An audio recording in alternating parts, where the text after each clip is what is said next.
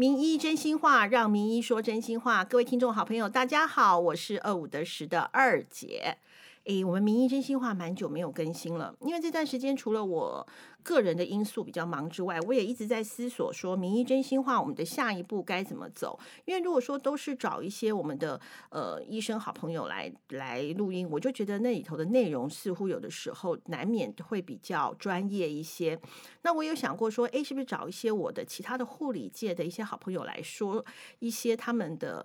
辛酸苦辣呢？哎，我觉得也不错，这也是我想要探索的一个，或许是一个方向，或者是呢，找我的陈启鹏好朋友呢来帮我讲一下，就是每一个月来一次，帮我说一下，就是说御医，就像《甄嬛传》里头的那位御医。到底有没有什么秘辛是可以让我们来了解的呢？或者是，哎，也也不能老是找那什么神农尝百草来说。所以说，我一直都还在这个节目当中的一个，嗯，怎么讲，就是一个思考。再加上我们还有一个下集还没有录，就是呃朱医师的那一集。所以呢，我自己我就是心里内心的小剧场很多。那这个时候呢，我就想到说，哎，我可以找我的好朋友钢铁琴来上我们的节目。为什么我想要找他呢？因为我觉得他是一个在我的朋友圈里面，他算是一个蛮特别的人。他特别有两个，一个是特别美啊，当然最美的是我。那他现在一直在微微的笑，你可以发出声音没关系，要不要跟我们的听众好朋友 say hello 啊？钢铁琴，嗨，大家好，各位听众好朋友好，我刚刚不不忍不住不知的笑出来了。好，那当然我们会把他的美照呢放在我们的名医真心话拉抬一下我们按赞人数，没有问题。那第二个呢特别之处，除了说它特别美之外呢，第二个特别的之处呢，我就觉得说前阵子呢我有经过三峡，但是没有买乐透，没有买威力彩。啊，那是我人生的一大缺憾，不然那二十七就是我。我也是。好，然后呢，要中一次头奖有多么难呐？你中了两次，让我觉得 真是替你觉得你的人生真是精彩。我要怎么说呢？我先大概马上快速的讲一下，然后再请我们的钢铁琴。来讲一下它中间的过程，因为大家我的听呃熟悉我的听众好朋友应该都知道，我本身有养狗嘛，对，所以狗狗的离世对我们来讲会是一个非常大的打击。对，好，那呢，这位伟大的、这位特别的呢，我说过中两次乐透的呢，就是他先发现他得了脑瘤，正在惊慌失措的时候，他的狗狗走了。狗狗养了十几年，对，狗狗走了，好，天哪，还要对抗脑瘤，还要控制内心的悲伤，一年了，好不容易稍平复了，他中了第二次乐头奖，他得了乳癌。嗯，好，就是在他这么年轻岁月的当中发生了这样子的一件事情。那我为什么会认识他呢？因为他出版了一本书，我非常喜欢他的书名，叫做《没有晴天霹雳，哪来钢铁勇气》。对，所以这里他也叫钢铁琴的一个原因。那你要不要就是我刚刚大概大概有点类似节目简介了？那你要不要大概讲一下？就是说，我我可以问一下吗？就是我回溯这些过程，你应该不会。你当然崩溃、崩溃流泪，我想我都可以接受啦。卫生纸也 OK 的，我本人就是一个性情中人，那讲到大笑或大哭，其实都很正常、很合理的，没有关系。好，我想问一下，怎么发现脑瘤的？我那时候其实也没有真的去发现，哎，脑里长了一个东西。嗯，然后那时候其实是因为我在我得脑瘤之前嘛，然后先因为有了小宝宝，可是那宝宝那时候是。经历过早产，他那时候其实就提早两个月出生，然后那时候其实前面一个多月都在保温箱里面，然后那时候医生说可以带回家之后的那个时候，他说你要带着氧气筒回家，因为他说他随时会忘记怎么呼吸，嗯，因为他那时候出生的时候很小很小，才一千多公克，我儿子八百二，你忘了？更小，对对对对对，然后那时候就是带着很大很大的压力回家照顾这个新生儿，所以我就觉得哇，天啊，那个压力就会造成我身体的一些。一些症状不舒服，所以那时候就开始症状？开始有了症状。我那个容我娓娓道来。一开始呢，就是在大概是那个头头会痛，那时候头就是大家觉得是偏头偏头痛还是什么，也不去在意，因为我以前本身就是很健康的健康宝宝，从来都没有在看医生的健保健保卡几乎都是没有在使用的那种，所以身体有些症状其实都会去想办法忽略它，然后就觉得他自己会好。所以那时候一开始头痛，再来就是脚麻。脚会麻，这样脚麻，再来就是耳朵会有耳鸣的声音，一直常常会有耳鸣的声音。这三个症状一开始都是轻微的，那那那到后面呢，我就都不理他嘛，都不管他。可是到后面他的这些症状就是越来越频繁，然后那个他的那个痛的程度也越来越大，这样。然后后来不得不去看医生了。然后那时候当然就是头痛医头，脚痛医脚嘛。然后谁会想到我脑里有长个瘤？所以那时候我的那个脚麻，我就去看那个什么骨科啊，什么那个复健科，那个医生就叫那个物理治疗师，就是说，哦，你就来这边来做个物理治疗，拉个背，然后我们来电疗。你这个是坐骨神经去压到啦，什么什么的。然后我还去做了很久的电疗，我 被拉拉背，那个机器拉很久，结果其实也没有改善。然后头痛呢，头痛那个。我就觉得说，诶，那个是不是跟人家说头跟那个耳朵是有相关的嘛？所以我那时候就去看耳鼻喉科。那时候看耳鼻喉科的时候，医生就跟我说：“啊，你这个就是吼鼻窦炎呐，鼻息肉肥大。我跟你说，我帮你切，做个手术，你做个四天三夜，来来来，把你鼻子那个息肉切掉之后，你就好了。这样。然后那时候当然不想要那个住院跟动手术，因为从来都没有就是进过医院看医生之类的。嗯嗯所以我就摆烂，我就不理他。然后。就是症状这些，我就就就不理他嘛。然后耳鸣那个，就是刚好跟头脑头痛是一起一起看那个耳鼻喉科这样。嗯嗯。然后我就照样摆烂。然后后来就真的没办法了，因为那个头痛的那个频率真的太多，而且越来越痛。然后我就想说，还有还可以看什么科？那些科系我都是。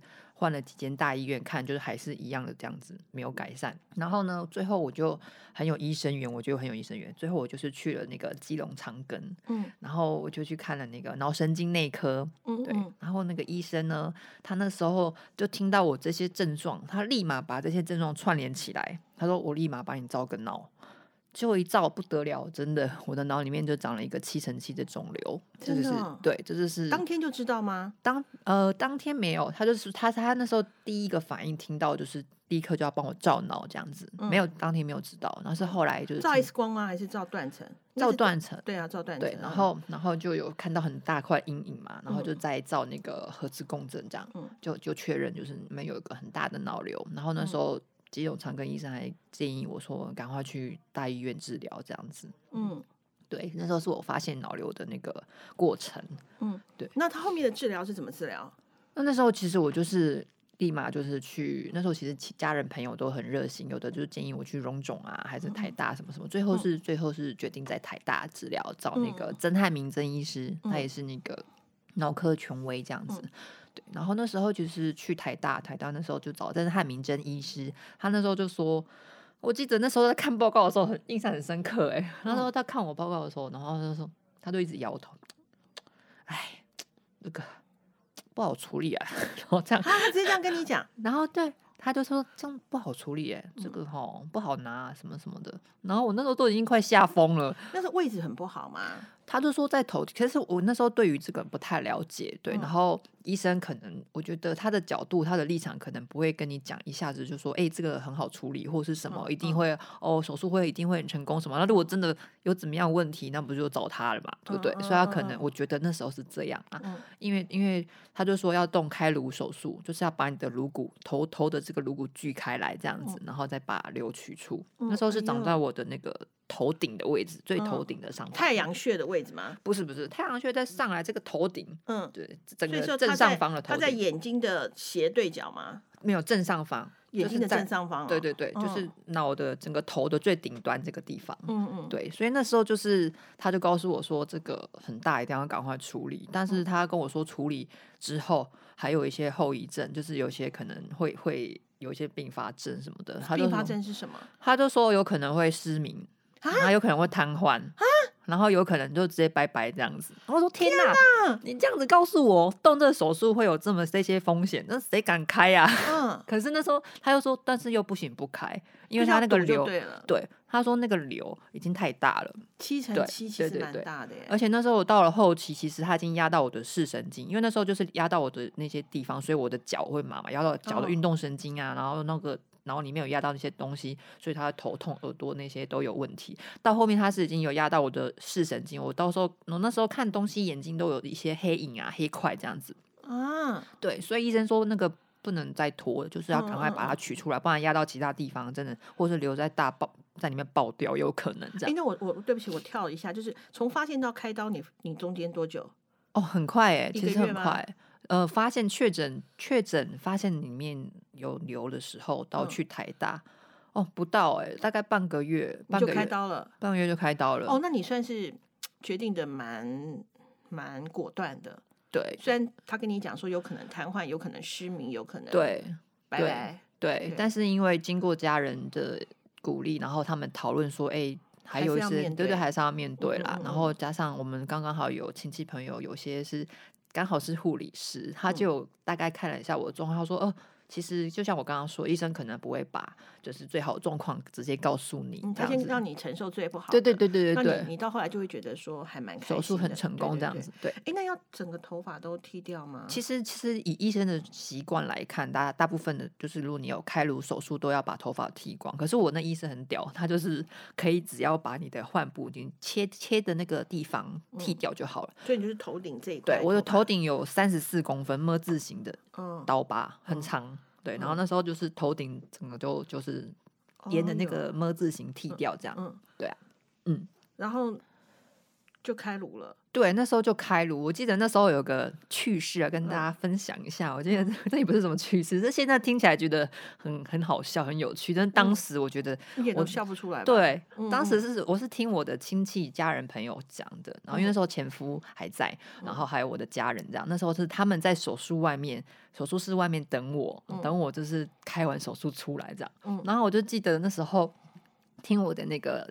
家人说，就是那时候就是开完动完手术之后，医生就出来说：“哎，那个谁谁谁家属来一下，这样。”然后就脸脸色凝重这样子，然后就看着我们的家人，哎，然后倒抽一口凉气这样，然后就说：“我刚刚啊，在那个动手术的时候。”在拨他的瘤的时候，不小心拨到他的脚的运动神经，他有可能会瘫痪一辈子。然后就天啊，我们家人都傻眼，什么？然后都倒退路三步说：为什么？真的假的？为什么就是瘫痪一辈子这样？然后后来我也不知道是医生太累讲错，还是我们家人都等的真的太累听错。然后说哦，不是不是，瘫痪一辈子是瘫痪一阵子啦。然后想要听到会觉得天哪，可以讲清楚一点吗？就大家会觉得那时候的家人就是在在外面等，可能可能三四个小时，感觉好像就是等三四年。只要三四个钟头。嗯，那时候哦，对，嗯嗯嗯，我还以为说开颅要那种十二个小时以上什么的。嗯，我也不，我其实对这个不是很了解。那应该是医生技术，医生技术好也可能也有差。对，然后那时候就是可能开了四个多小时这样，然后出来哦，医生就是手术真的是蛮顺利的啦，然后技术真的也是蛮好。因为那时候我记得我刚就是开完那个脑的时候啊，一出来就是要先去那个加护病房嘛，因为要。那时候你是很深层麻醉，然后都插管这样，然后你要恢复你的自主呼吸，所以要先到那个加护病房。我记得，因为印象非常深刻。我那时候在加护病房的时候，就是被插管，插的管是那种很粗很粗的那种。我那时候真的每吞一个口水，每吞一次口，就觉得好像用刀在割我的喉咙。然后那时候我的手脚都是全身都被绑住的。然后因为怕那个反射，对对，头也是被固定。我怕那他们他们那时候怕我就是刚醒来麻醉醒来之后就是乱动或干嘛，会会去会去动到这样，所以就把我的。全身都绑住，我就被架在那个床病床上，然后那时候加护病房都不能讲话，因为嘴巴插着管嘛，只有眼珠子能动而已。嗯嗯。然后我就记得那时候我的亲戚、家人、朋友全部都来进来看我，然后就握着我的手，然后就在有的在哭啊，有的在什么的。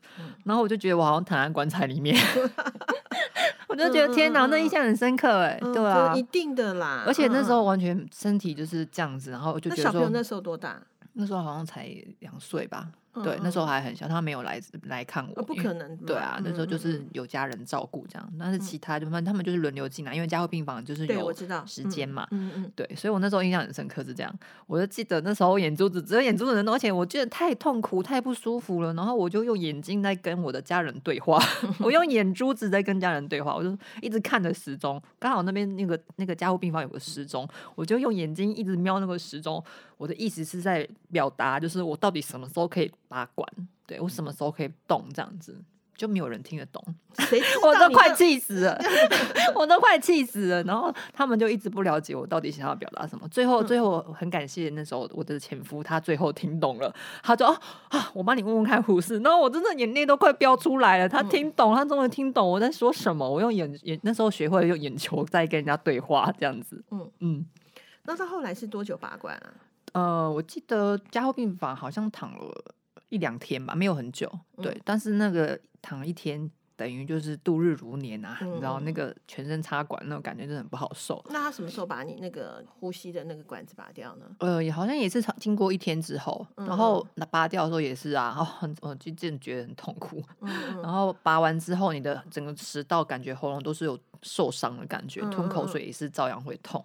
然后真的是像医生讲的那样，我我动完手术，后来转到普通病房的时候，前面的三天我真的是瘫痪的，我下半背下半身是完全没有知觉的，真的那种感感觉很恐怖哎。但医生说那个是正常的，然后他就说慢慢的靠复健或者什么的，他会慢慢恢复。可是你知道那前三天有多恐怖吗？我就觉得天哪，我下下半身没有感觉，那种那种腰部以下完全完全没有感感觉，完全没办法使唤。就是你要你要靠你的，你想要动你的脚，你的脚就是不动，就是完全没有感觉。那种你知道那种感觉吗？我不会形容，那就是很恐怖。而且那时候我已经有幻想，就是其实那时候就是有那怎么上厕所？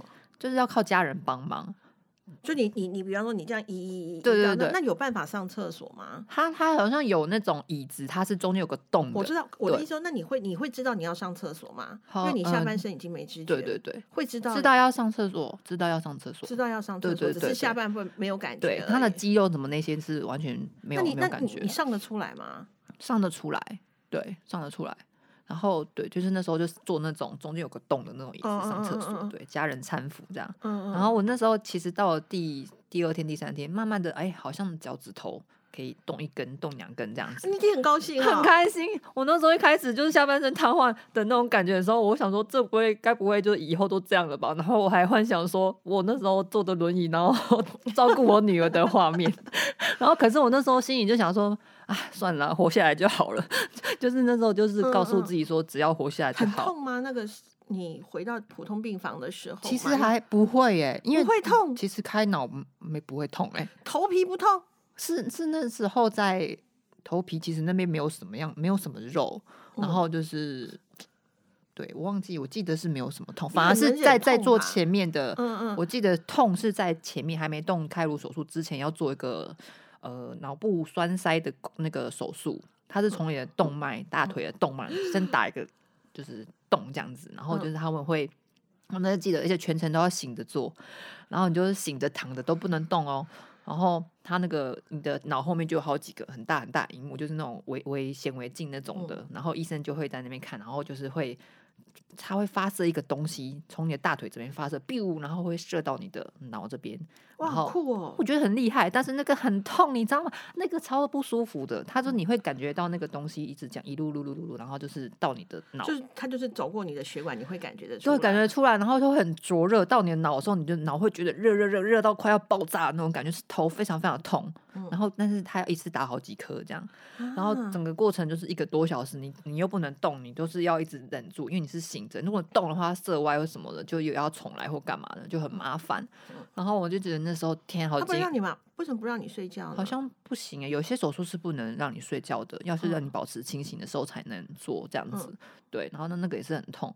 然后到到那个后面，其实比较痛的就是我在那个拆钢钉的时候。头啊，那时候不是有三十四公分的疤嘛，然后他们就有三十四根钢钉要拔，然后那个就很像那个我们平常在订书针，然后用那个订书机在勾那个的，然后就订书针的那个。我从头到尾就是都手都是一直湿的，你知道流手汗，他就一直勾一直勾，然后勾了三十四次这样。哦，那个是其实蛮痛的这样。那但还好，其他都还好，我觉得就是开脑对于我之前还有开过其他部位比较有肉的地方，就是其实反而那个。就是麻药退了是比较痛，那那个脑那边是没什么肉。哎，那我请教一下，到后来医生有跟你说你怎么为什么会得脑瘤吗？他其实也没有一个那那个脑那个脑瘤是什么？是就是脑瘤而已。对，它是它是算是还好是良性的，就是它它是哦没有，就是它就是一个留在那边这样子，嗯嗯嗯但是它其实长长在脑里面就是不好嘛，对啊，对对对就是你要动的手术，对对对对对对对对对对对对，所以那时候所以说它是良性的，它是良性的肿瘤而已，良对对对性的肿瘤，只是它比较，大，对，然后又长在脑里面然，后就会压迫视神经那些，对对对所以说要把它拿掉。所以它所以说它当它拿掉就算痊愈吗？还是是要观察一年两年呢？嗯，因为医生那时候他他有一些像瘤，他整个完整拿掉之后，他可能还有一些地方会牵连到粘到他的那个神经啊，还是血管那些，嗯嗯嗯那个可能没办法用徒手或是怎么样去把它弄掉。然后后来我还有做了一个叫电脑刀的嗯。一个手术，它那个是不会痛，但是有点像是电烧的概念，就是嗯。把你那些。比较靠近血管还是神经的那边的瘤，然后用电烧的方式把它烧掉，这样子。对，然后就是要也是不用那么像像我现在的乳癌是恶性肿瘤，就是你要回去回诊检查的那个时间会比较频繁。那那那时候是良性的嘛，医生就是说切掉切除之后，可能一年之后再回来看它还有没有在长或什么就可以了。嗯嗯，对嗯嗯嗯。好啊，那这个就是在你开完刀之后，慢慢就是进行愈合嘛。对，然后一年后就去回诊，呃，对。那回一年后诊之后也都非常的好。那时候就是我那时候讲到，就是哎，前面瘫痪三天之后，嗯慢慢就是恢复，然后做了一些复健，医生有跟我说要做了一些复健，然后慢慢慢慢的就恢复了我整个的整个都恢复正常，大概是半年后吗？大概其实没那么久哎、整三个月，整个包含差不？多对，包含复健差不多两三个月，嗯，对，就可以完全。恢复。可是我到现嗯在还是有一些些以后遗症，像我的我的脚，因为那时候它有有拨到我的运动神经嘛，然后所以我的脚现在的脚没办法，你知道穿夹脚拖鞋的时候，走路的时候夹脚拖鞋都会飞出去，它没办法夹，嗯。就是你自己知道会好像跟以前就是不一样，但你也不知道是哪里不一样，就是好像哪边没有接起来一样，对但是影响其实不大啦，嗯。对，然后加上就是我可能我原本的协调性比较好，然后现在的协调性比较差，然后像像练跳舞干嘛的什么的，就是真的是会有点肢体障碍、智障这样子。嗯我没有得脑瘤，我也智障。好哦。那所以说一年后你就去回诊之后，他就说也没有讲什么，是照脑断层吗？呃，是照那个核磁共振就是就是 MRI。都非常的好，整个术术后状况那个地方都非常的好。有有，我记得回诊其实前呃一年后回诊，然后嗯再来是、因为我开完脑已经超过已经差不多五年了嘛，快嗯五年了，对，然后呃超过五年了，五年了，然后那时候在三年的时候又回去，因为那时候那一阵子又有又开始头痛，然后我就又吓到，嗯我就想说那赶快回去检查一下这样子，然后检查的时候医生就在那边看我的报告的时候，就是看到那边有一个白点，他说 嗯。这个好像是之前的阴影吗？还是什么？然后就在那边，你知道妈吗？妈妈妈，他就在那边妈妈，我就在天哪，到底是怎样？他说啊，没关系啦，反正你三年后再回来找我就可以了。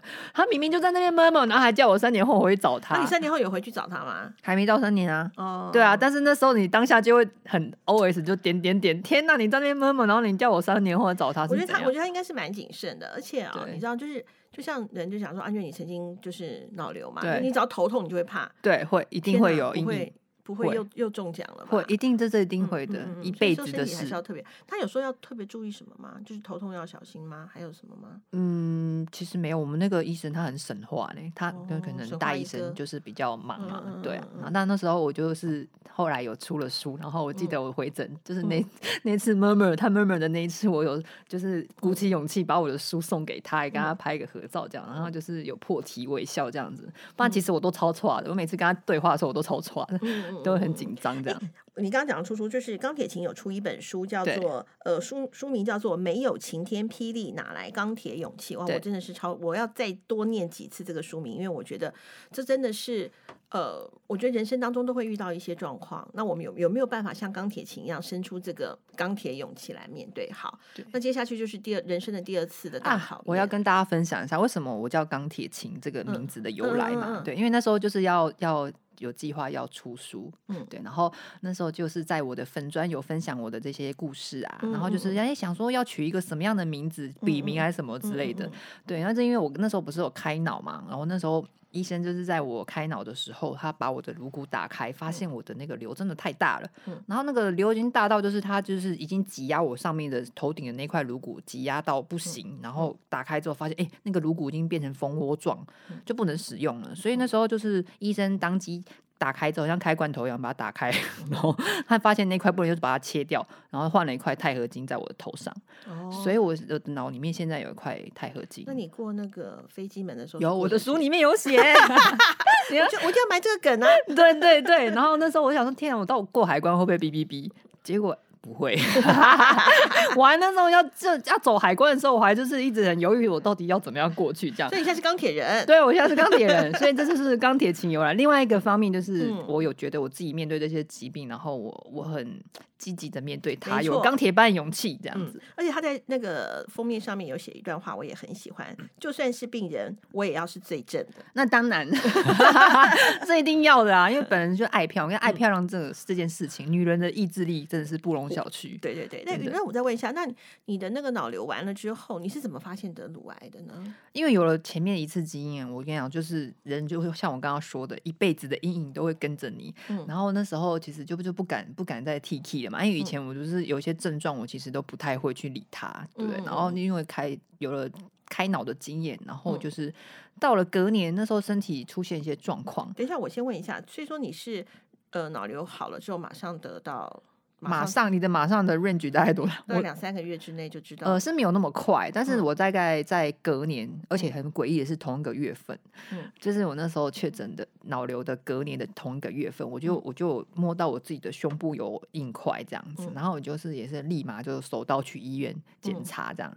哎，就一检查就真的确诊乳癌。你你你你像那个呃，之前我有访问一个就是少奶奶嘛，对，你们也认识。她是喂母奶的时候，她以为是塞奶嘛，对，好，而且她那个位置是加上她的那个乳癌是三阴性嘛，而且她是非常靠近心脏。如果不是喂母乳的话，其实是没有人会去捏到那么那个。所以你是你跟她的位置是不太一样的。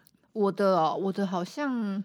比较外面一点，因为因为你知道本身胸部很小，然后那时候就胸部没什么肉，然后就有硬块一下就摸到。我有很多朋友可能他是胸部比较丰满，然后可能里面有一些什么呃结缔组，对对对对，然后他就可能比较摸不到什么，就要请医生去帮你摸，帮你检查。但我自己以前小胸部就一下子摸就摸到了，嗯，对，所以就赶快去检查。对对对对，另类好处啦。嗯，所以那你就摸到是很大一块吗？呃，我就记得那时候其实没有很大，但也不会很小，因为它它已经就是让你可以摸得出来，就是表示它不是小块的，但它没有到大到就是已经可能占据你胸部的一半或什么的。然后那时候摸就就是 QQ 的，直接去直接，哎呦，你用 QQ 的好像珍珠哦，QQ 那个，因为你是直接去乳房门诊吗？还是外科？对啊，乳外，就是乳外乳房外科，你就直接去乳房外科。对对对，哦，那就直接当天就给你做。没有哦，我那时候第一次去的时候，我记得我印象那个那个医生第一次在触诊的时候，他就说摸摸摸，哎。这感觉不像什么坏东西呀。对他第一次的那个第一印象是这样子，然后后来就帮我安排了那个乳房超音波嘛。嗯，对，然后还要做那个乳房摄影啊。嗯，对，然后乳房超音波，乳房超音波照的时候，那个超音波师就在那边撸我的胸部的时候，就就就就看到，就发现说，他就说你这很多钙化点呢，什么什么的。然后我那时候我听不懂是什么，他说你要赶快回去找医生这样子。然后就在又在做了乳房摄影，就后来就确诊是乳癌这样。所以。他都没有做探针，他照超音波再照乳房。哦，有有有有，记得有有切片。你这样讲，我想起来，你知道我开过脑，就记 记性不是很好。我说顺序是什么？先触诊，触诊完之后去照乳房超音波，然后再超音波完了之后是乳房摄影，之后就做切片，就做切片嘛，是这样子吗？对，哦哦哦哦哦，对，就是这样，然后就确诊了。对，我记得那时候还有还有就是有一个。我印象很深刻，那时候有一个搓奶头的这个检查，我那个那个谁有讲 过，他说搓奶头很痛哎，对啊，我想说天哪，怎么会有人会想要去穿乳环？他那个就把你的乳头那个最最敏感的地方，然后你要拿拿针戳它，哎，然后就是确认你的乳头是没有感染的这样子，对。哎我的天哪，我的妈呀，嗯，好，那然后他弄完之后就确诊了嘛？对，确诊了。那。我我我我知道这样子，那像那天那个嗯少奶奶，她是讲说她是她老公那次，就是让她就是说不知道明年这个时候她还在不在嘛，才帮她拍了一张照片，她心想说妈的嘞，很像遗照，那就是她当下的心情，对，那就有点好笑又有点心酸。那你当下，我感我觉得我感觉已经跟别人不一样，因为其实我我第一次已经有那种晴天霹雳的感觉，就是。在我确诊脑瘤的时候，嗯那时候真的像电影情节演的一样，就是你瞬间你整个世界变成被按到静音，你知道吗？就只听得到自己的那个那个哭泣的声音这样子，然后我就是啊，天哪，为什么是我这样？然后就是拿了手上拿着报告，就是感觉你就会忘记这前面有一块玻璃会直接把它撞破的那种电影情节。嗯嗯，然后就是会会觉得天啊，我小孩还这么小，我那时候也是又幻想说，如果我是这样这么走了，我的女儿被后母接手，然后被虐待，一直被捏大腿这样，然后我那时候就这样子、有这样子的那个小剧场这样，嗯。然后到了第二次确诊乳癌的时候，其实嗯。我哎、没有像第一次这么的 shock，、哦、所以你世界没有被按静音，我觉得那个好有画面哦。有你刚刚欸真的讲就是说世界被按静音，只听得到自己的心里头的想法对了。对对对对对？那你第二次是没有没有那么没有那么响乐了嘛？世界交响乐。没有哦，嗯第二次没有那么戏剧化，我反而嗯第二次感觉就是异常的冷冷静，因为已经有了第一次的经验，嗯。而且其实那时候我觉得，就我那时候对于乳癌还不了解的时候，我真的嗯。是一个小屁孩，那时候对他不了解，就觉得说就是把胸就是把肉一块肉切掉而已嘛，嗯没什。么啊，那脑都开过了。这样子翁大也是不错啦。对，那时候就是拱大，嗯你拱也拱大，就傻乎乎的这样子。嗯然后那时候一嗯开始就觉得说，我开脑都开过，这开胸部算什么，小菜一碟啦。然后就是就带着信心满满，然后去准备做这个治疗。可是殊不知，Google，可是 Google 就会知道很痛苦。我那时候就是不也不太会去过，就是这些这些事情都是我那时候我的前夫在帮我做的。然后是那时候他后来才跟我说，哎、原来我这次面对的是恶性肿瘤，要你要承担的是它有可能会转移或复发这样。嗯所以那时候一开始也还好，这个工大就是就是嗯就是直接就去了，对，面嗯对他这样。那那你从知道到开刀多久呢？你你你脑瘤是差不多半个月嘛？那你这个对呢？脑瘤是比较急，因为它已经太大了。然后嗯乳乳癌这个还好，因为我那时候发现的时候是一期，对，因为它有跑一些到淋巴区，然后那时候是一哦期，嗯所以就嗯是要做做那些化疗，后所以先做化疗才做开刀吗？没有先做手术。先做手术。那对你你是从知道到手术中间多久？知道，哎，我真的很不会计时间，但是不没有像脑瘤那么快，大概概前面一一个？嗯一一两个月左右吧。一两个月？为什么为什么会拖到两个月？可能因为我，因为我的可能是一起吧，我也不知道、欸。然后可能现在得乳癌的人又非常的多，嗯嗯，对你是在哪里开的？我在台大一样在台大。对对嗯对对对。嗯嗯然后那时候我真的就是带着信心满满去嘛，嗯然后就惨遭滑铁卢，因为你知道么第一嗯次那时候就是医生跟我搞手术完之后，然后要接着做八次的化疗，嗯然后。虽然就是网络上面可能就有看到一些化疗，就是会一些副作用做小红。梅吗？对我做四次小红梅跟四次的那个欧洲紫杉醇，哦，那个紫杉醇听说就每个人副作用就不太一样，这样。嗯然后嗯我那时候打第一次的时候，嗯我就我就去，我其实不是紧张，我也我觉得我真的是带着信心满满去面对它。嗯那你开完的时候应该就感受到疼痛了吧？开完，呃，你是先其实没有啊，因为我全切嘛，那时候嗯医生把我的神经跟那个那些组织什么肉都全部切掉了，所以其实是没有感觉做。乳房重建吗？乳房重建它不是一次性的，像那嗯时候我一开始动了手术切除之后呢，然后如果你那那时候有跟医生讨论说要做乳房重建，然后那时候就会先在你就切除那个你的那个肿瘤之后，因为我是全切嘛，切切完之后，然后会放一个组织扩张器在你的胸部里面，类似类似像那种气球的东西，嗯嗯嗯，然后呢，它就是先放。空间，对对对，它把你撑住这样子，嗯。然后呢，等之后你想要的大小，等你的化疗那些都做完，身体比较稳定了之后，然后你再来做后续的那个动作，对嗯对，那个乳乳房重建建的动作，嗯。对，所以那时候我就手术完之后是紧接着是做那个做那个那个化疗嘛，对，然后那时候我记得对不起，我再嗯请问一下，好开完刀之后做化疗中间会间隔多久啊？因为开中间不会也很快欸，隔天吗？还是没有隔天大概一个礼拜之内吗？嗯，好要等你的手术就是完全恢复嘛，对对对，然后恢复一个月内就会做一个月内，应该是一个内月内哦那。其实也蛮辛苦的。对，就是你你手术完之后有一些嗯疤痕啊，然后嗯恢复的，有些可能恢复的不太好，然后里面可能会有一些组织液啊嗯，或嗯什么的。你算是还不错，我算是恢复的都还不错，嗯这样子。然后对对对接下来就是接下来就是化疗，呃，因为通常好像听说打第一次还算可以经得住。我跟人家相反呢、我跟人家不一样。你第一次就 我就说我惨遭惨遭滑铁卢就是这样。我那时候嗯第一次打化疗，我永远记得，我是在台大医院，因为台大其实就是大家都知道病床都没有很多，我其实是打化疗都是坐着打的。嗯你真的是很运运气非常非常好，你才有可能就是排到躺着打这样子。嗯然后那时候的第一次就去坐着打，而且很早，临就是我记得很早很早就去，嗯因为人很多这样。嗯然后我就一早就去，然后带着心情，我还拍照打卡，说哦，我今天来做第一次化疗这样子，然后就整个都觉得自己很帅。嗯然后那时候就在打第一次化疗，打完之后都都还好，然后就直接回家。回家之后，然后我就记得我那时候从那时候晚上，我记得打完下午吧，下午回家之后没打多久，一次大概要多久？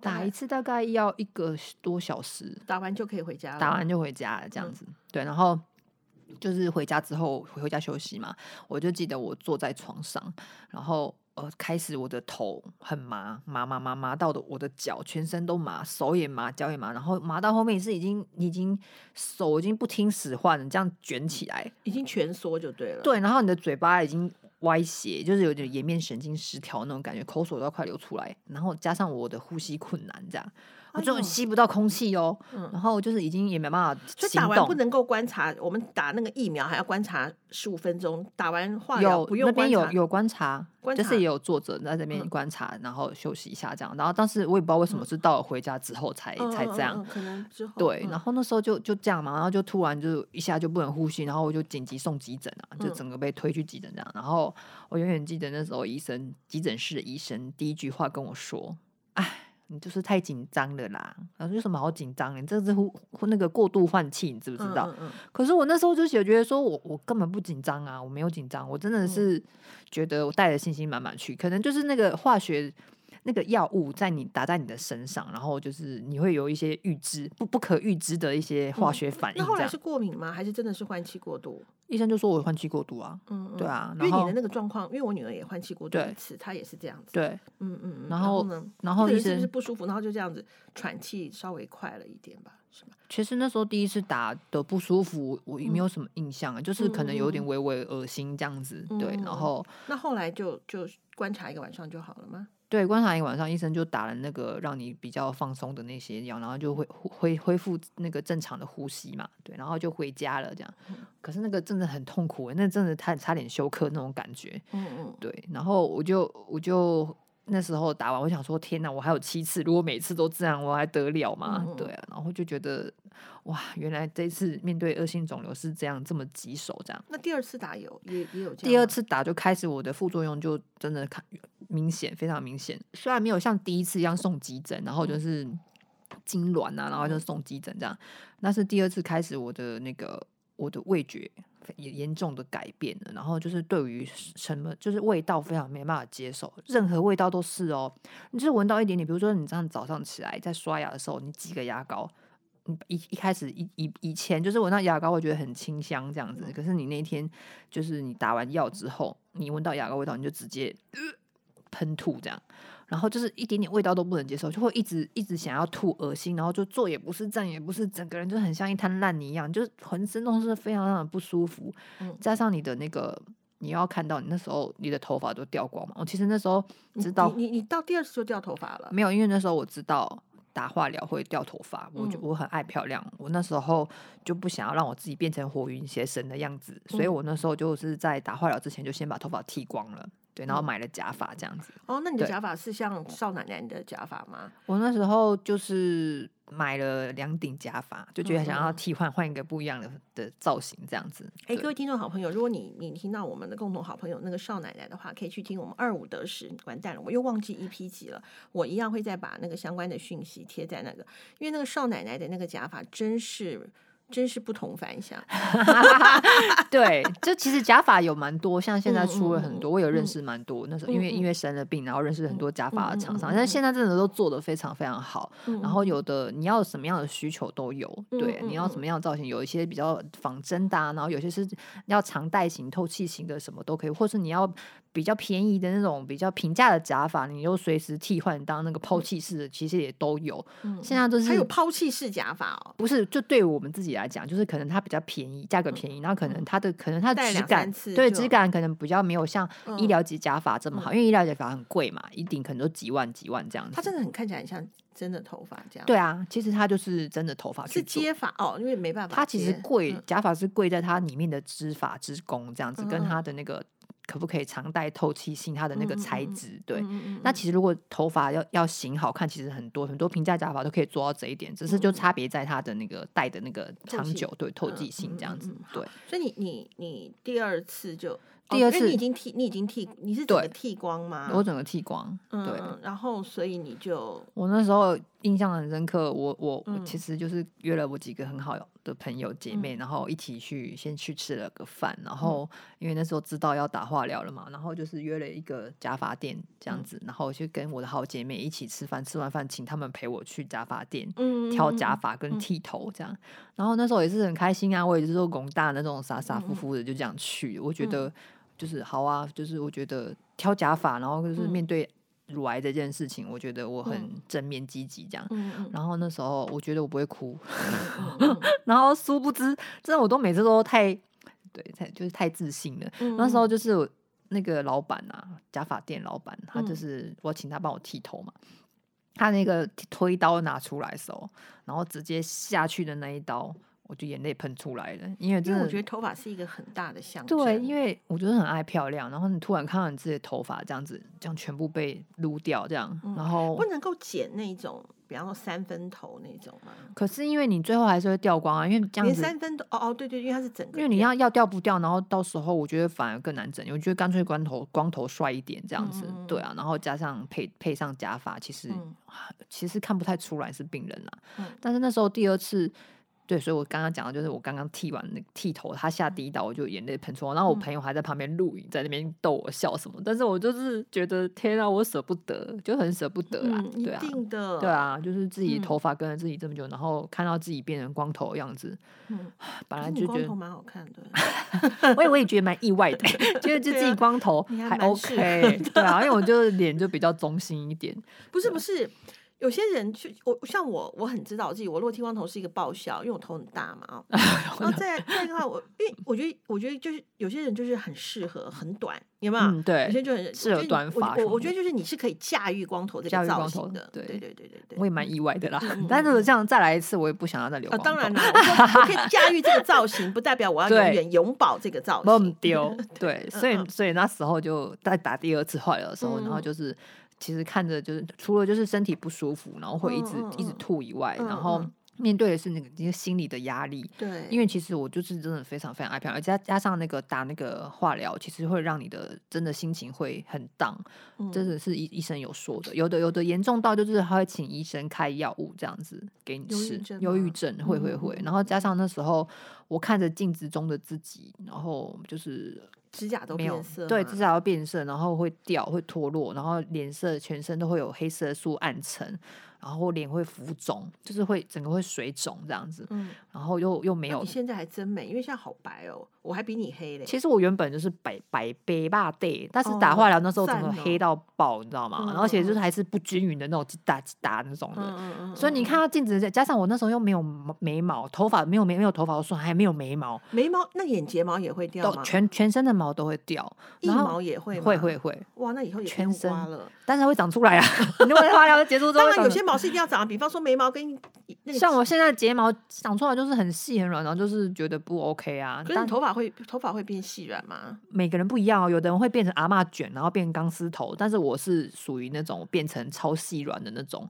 那我觉得超细软就有时候不好做造型，因为头发很太塌了这样子。嗯，嗯对，那只要有头发就好了啦。嗯所以我那时候就是在打嗯第二次化疗的时候，就是就觉得很很很辛苦的是那个面对你那个心理的那种压力，嗯因为你照着镜子看到自己像伏地魔一样的丑，啊对啊，你知道不要这样，真的很嗯像哎、然后我嗯就觉得很想把镜子打爆哎、嗯然后我就就就觉得说，而且又看到自己身上就是有那个胸部一大一小疤这样子，疤懂痕啊，嗯然后又不舒服，然后你又又又觉得说天啊，为什么是我？然后又要照顾小孩子，对，嗯又不想要让家人看到这样子，然后嗯又又会担心说，哎，我到底有没有办法撑下去？所以那时候真的太痛苦、太辛苦。我到打第二次，我就想要放弃治疗，我就一直一直在那边跟家人讨论说有没有其他的方式，我可不可以不要做这个治疗这样子。我说没关系，如果真的走我就走了。我那时候就这样说，你知道吗？太痛苦了，因为真的太痛苦了。我现在想起来也是真的觉得，哎，你知道我那时候真的是痛苦到。我我我那那个化疗打完，然后到到了结束了之后，我还是有记忆的那个痛苦点。然后我只要听到医院或者是你踏进医院会诊的时候，一进去就立马喷吐。那时候没有打药哦，就是已经记忆那个痛苦的感觉，然后就会一阵恶心这样子。对，然后我那时候其实打第二次就是想要放弃治疗，而且我在白天的时候其实因为要照顾小孩，然后可能就是那时候的家人会来照顾我嘛，有时候大家会。有空的话会来这样陪我，然后当然不想让他们看到我就是很脆弱的那一面，就是他盯着，虽然身体不舒服，但是心里让他们觉得说我可以这样。可是其实那个是很累的，然后加上我不想让小朋友看到我可能常常在哭啊或干嘛的，所以我都是盯住的，我都是到夜深人静，他们大家都睡了，然后我半夜一个人躲在面被里面哭。然后就会觉得，我觉得我自己就是就掉到那个黑洞里面，然后就说天啊，我真的我不想要活了，我觉得死还比较痛快这样子。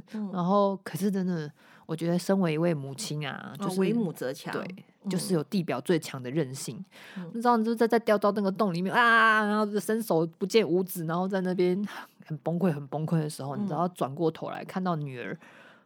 你就立秒被抽离那个情绪，你就立马就是眼泪擦干，就说不行，我要坚强，我要撑下去，就出来了。对，就是有这个钢铁勇气，那时候诞生。那你前三前三次的化疗是打小红梅，那你打紫杉醇的时候，四次四次小红梅，四次小红梅。那你后面打紫杉醇的时候，有比较？我其实如果两个比起来的话，是小红梅是大魔王，我的副作用非常非常明显。紫杉醇有副作用，但是没有像小红梅这么明显。然后就是可能少奶奶是紫杉醇，对每个人不太一样。然后就会有一些什么神经手手指末端神经的那些酸痛啊，然后加上就是可能，呃，那时候记得是什么。呃，嘴巴会破啊，然后像手足症啊，那个那个其实我都是轻微的。手足症是就是他手会对，然后会会破掉什么的，然后嘴巴也会破。嗯，对，其实我那时候是都算是轻微的。我是前面小红梅那四次真的是重创，我觉得对我的身体，而且那时候一开始我真完全吃不下，我闻到什么就吐，闻到什么就吐。紫杉醇有好一点，紫杉醇还好一点。对，哎，那就告诉你前面先苦后甘嘛。那那个谁？少年还是后面对对对对，我那时候还被医生退货，因为你打化疗一定要有足够的那个白血球嘛，对，然后所以那时候就是你要吃非常非常多的蛋白质，然后我那时候就是一开始都吃不下，什么都吃不下，闻到什么都吐，所以就只能用喝的，然后加上他们有一个那个你们那你们那个那个对对对，那时候有些大家就是亲朋好友会送一些营养品啊，对啊，然后加上那时候我医生就说，哎，如果你真的吃不下肉的话，你要不要试试看吃海鲜？就是已经摸摸波啊啦，然后那吃低基金会有用吗？基金就是可能就补一些元气体力，可是你重要的还是需要的是蛋白质，就是你你要吃肉，然后跟海鲜。可是海鲜有些人会过敏，有些医生是不建议你们吃或干嘛。然后可是那时候我就会好就试试看，因为我很爱吃海鲜的人。然后那时候刚好味觉改变，对于海鲜这一块我没有改变，就还是一样喜欢它这样。以前爱吃肉什么，可是那时候闻到肉是完全不行。哦，那不过至少海鲜还可以接受就好了。对，到后面前面几次是连海鲜也不行，到后面我就是慢慢。试着吃，然后因为已经被退货，没办法，就一定要吃，就是要要达到那个白血球的量才能打化疗。瘦很多吗？那时候我其实没有瘦啊，因为我说说打化疗，我那时候是水肿，我还胖哎，我还胖了大概六七公斤。没有，那个水肿消了就就就没对，消了就后来就瘦了，就疗程怎么结束之后，慢慢的就瘦回来了。嗯嗯嗯嗯。都是后来，然后就撑完这次，撑撑完六次的疗程，撑完八次哦，八次，八次，天哪，妈呀！对，撑完一个一年吗？八次？大概其实没有一年呢，半年多，半年多就打一次化疗啊？好像两个礼拜吧。我的天哪，两个礼拜一次，两个礼拜一次，对，就是一个循环这样。你可能每次到前面可能四五天的时候都非常不舒服，然后到稍微舒服又来了，是不是又来？对对，就是一直啊，怎么又来啊？怎么又来？这样子一直这样循环。半年你打完了？我半年我打完了，对，毕业了。我们俗称毕业了，嗯嗯嗯，对，然后就你体内的癌细胞就被你战胜了。呃，严格来讲，就是癌细胞这种东西，其实是它是不会痊愈的啦。但是就是我们账面上面看到的数据，看到的上面可能就是医生就觉得说，哎，打完化疗跟手术完是你身体是没有，但是我们实际上真的在你身体里面有多少不知道。而且你，但是就是要跟它和平共存啊，不要让它有再继续长大，或者是让他复发转移的的机会，这样子。好啊，那现在我们。现在你讲讲现在吧，我们那些都已经撑过去。现在的现在的钢铁实在是非常的好，讲讲现在吧。我蛮喜欢现在的状态的，因为其实我本来在生病以前，对的个性跟现在差很多。对，因为因为生病之后，我觉得我对于人生的态度啊，一些人生观啊，有了非常大的转变。嗯，就是，但我觉得是好的转变。对，就是以前的我是非常非常。在意别人的想法、看法，然后是非常钻牛角尖的那种，然后就是会没有不放过自己的那种，什么事情都是要求完美主义，加上啊没办法接受别人看到我就是哎就觉得钢铁琴怎么样，或者是怎么样，我就会很在意别人活活在别人嘴巴里面。没错，对以前的我是这样，但现在的我，我觉得我我经经历过两次鬼门关，嗯，我觉得我现在就活下来了，然后我就觉得哎。我不能再像以前一样那样子的生活，因为以前那样子会带给我的身体非常非常大的压力，然后这样子真的是会生病的。对，不管是。各方面啊，亲情啊，感情啊，或者是你面对工作的一些人际关系什么的，都给太自己太大压力了。对对，但现在的我，我觉得我就是多爱自己，多爱自己，超爱自己的，没有办法，就是有人可以超过爱我自己这一点。以前的我可能就会把重心放在可能就是之前的前前夫啊、小孩啊什么身上。那也不是说现在不爱我的小孩，但是我会多爱我自己一点。嗯，对，然后就是学着放过自己，嗯，就多关注一下自己的一些感受。对，我觉得这样的这样的转变其实是，呃，我觉得是非常的好，因为我们常常哈，其实很多人啊，包含我自己都是，就是我们可能在乎别人的感觉更胜过自己，我们会压抑我们自己去满足对我以前就是这样，取悦别人，阿信，对，就希望别人更认同我们一对对对对对对对，希望别人更喜欢我们自己一点，可是我们都好像。我们自己很喜欢我们自己吗？嗯，我们自己很更能够接受我们自己吗？我觉得在这个部分上面，好像我们第一个先忘记的会是自己，对对不对？你很懂哎，你就是讲出我的感觉，就是厉害的二姐，对二脚威哦，对啊。那我我我觉得我我像我现在过了五十岁之后，我记得那时候我在节目里头二五的时那节目里头我就有讲过嘛，就是说我很喜欢我自己，我现在的自己，嗯，我我我知道我什么时候可以。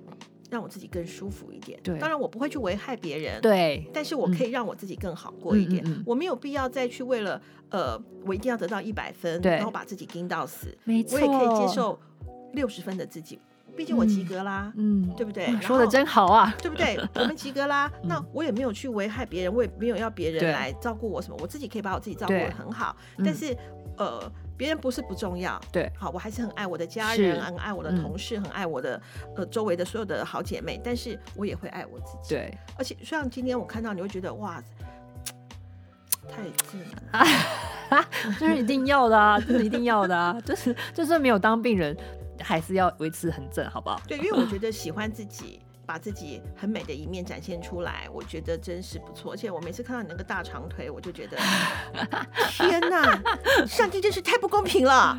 不能这样说，人家之前有中过头奖啊，不能这样子。我现在是苦尽甘来，对对对对对对。不过我觉得会越来越好。我觉得第一点就是，我觉得光是喜欢自己这一点，我觉得这个改变就非常的棒。对，我也觉得好。那各位听众好朋友，今天你们我相信啊。各位听众好朋友，我相信呢，你们对钢铁琴定很想认识他，也很想了解他。我们都会把相关的资讯贴在我们名医真心话的粉砖上面。然后呢，我们也会，我要把就算是光头也很正的钢铁琴的照片，好，我们来分享一张 跟他现在跟他现在的一张的照片，我们一起来分享给我们各位的听众好朋友。那呃，如果你觉得今天的节目还意犹未尽的话，欢迎留言告诉我们哦。好哦，谢谢大家，拜拜。谢谢二姐，拜拜。其实做名医真心话，除了过了五十岁的我想更健康以外，也更希望我们所有的听众好朋友听完节目后，可以有小小的收获，进而有健康快乐的人生。所有的听众好朋友有什么想听或想了解的吗？欢迎写信给二姐哦。谢谢大家，今天的节目资讯也会同步贴在名医真心话的脸书上，欢迎各位好朋友按赞分享，拜拜。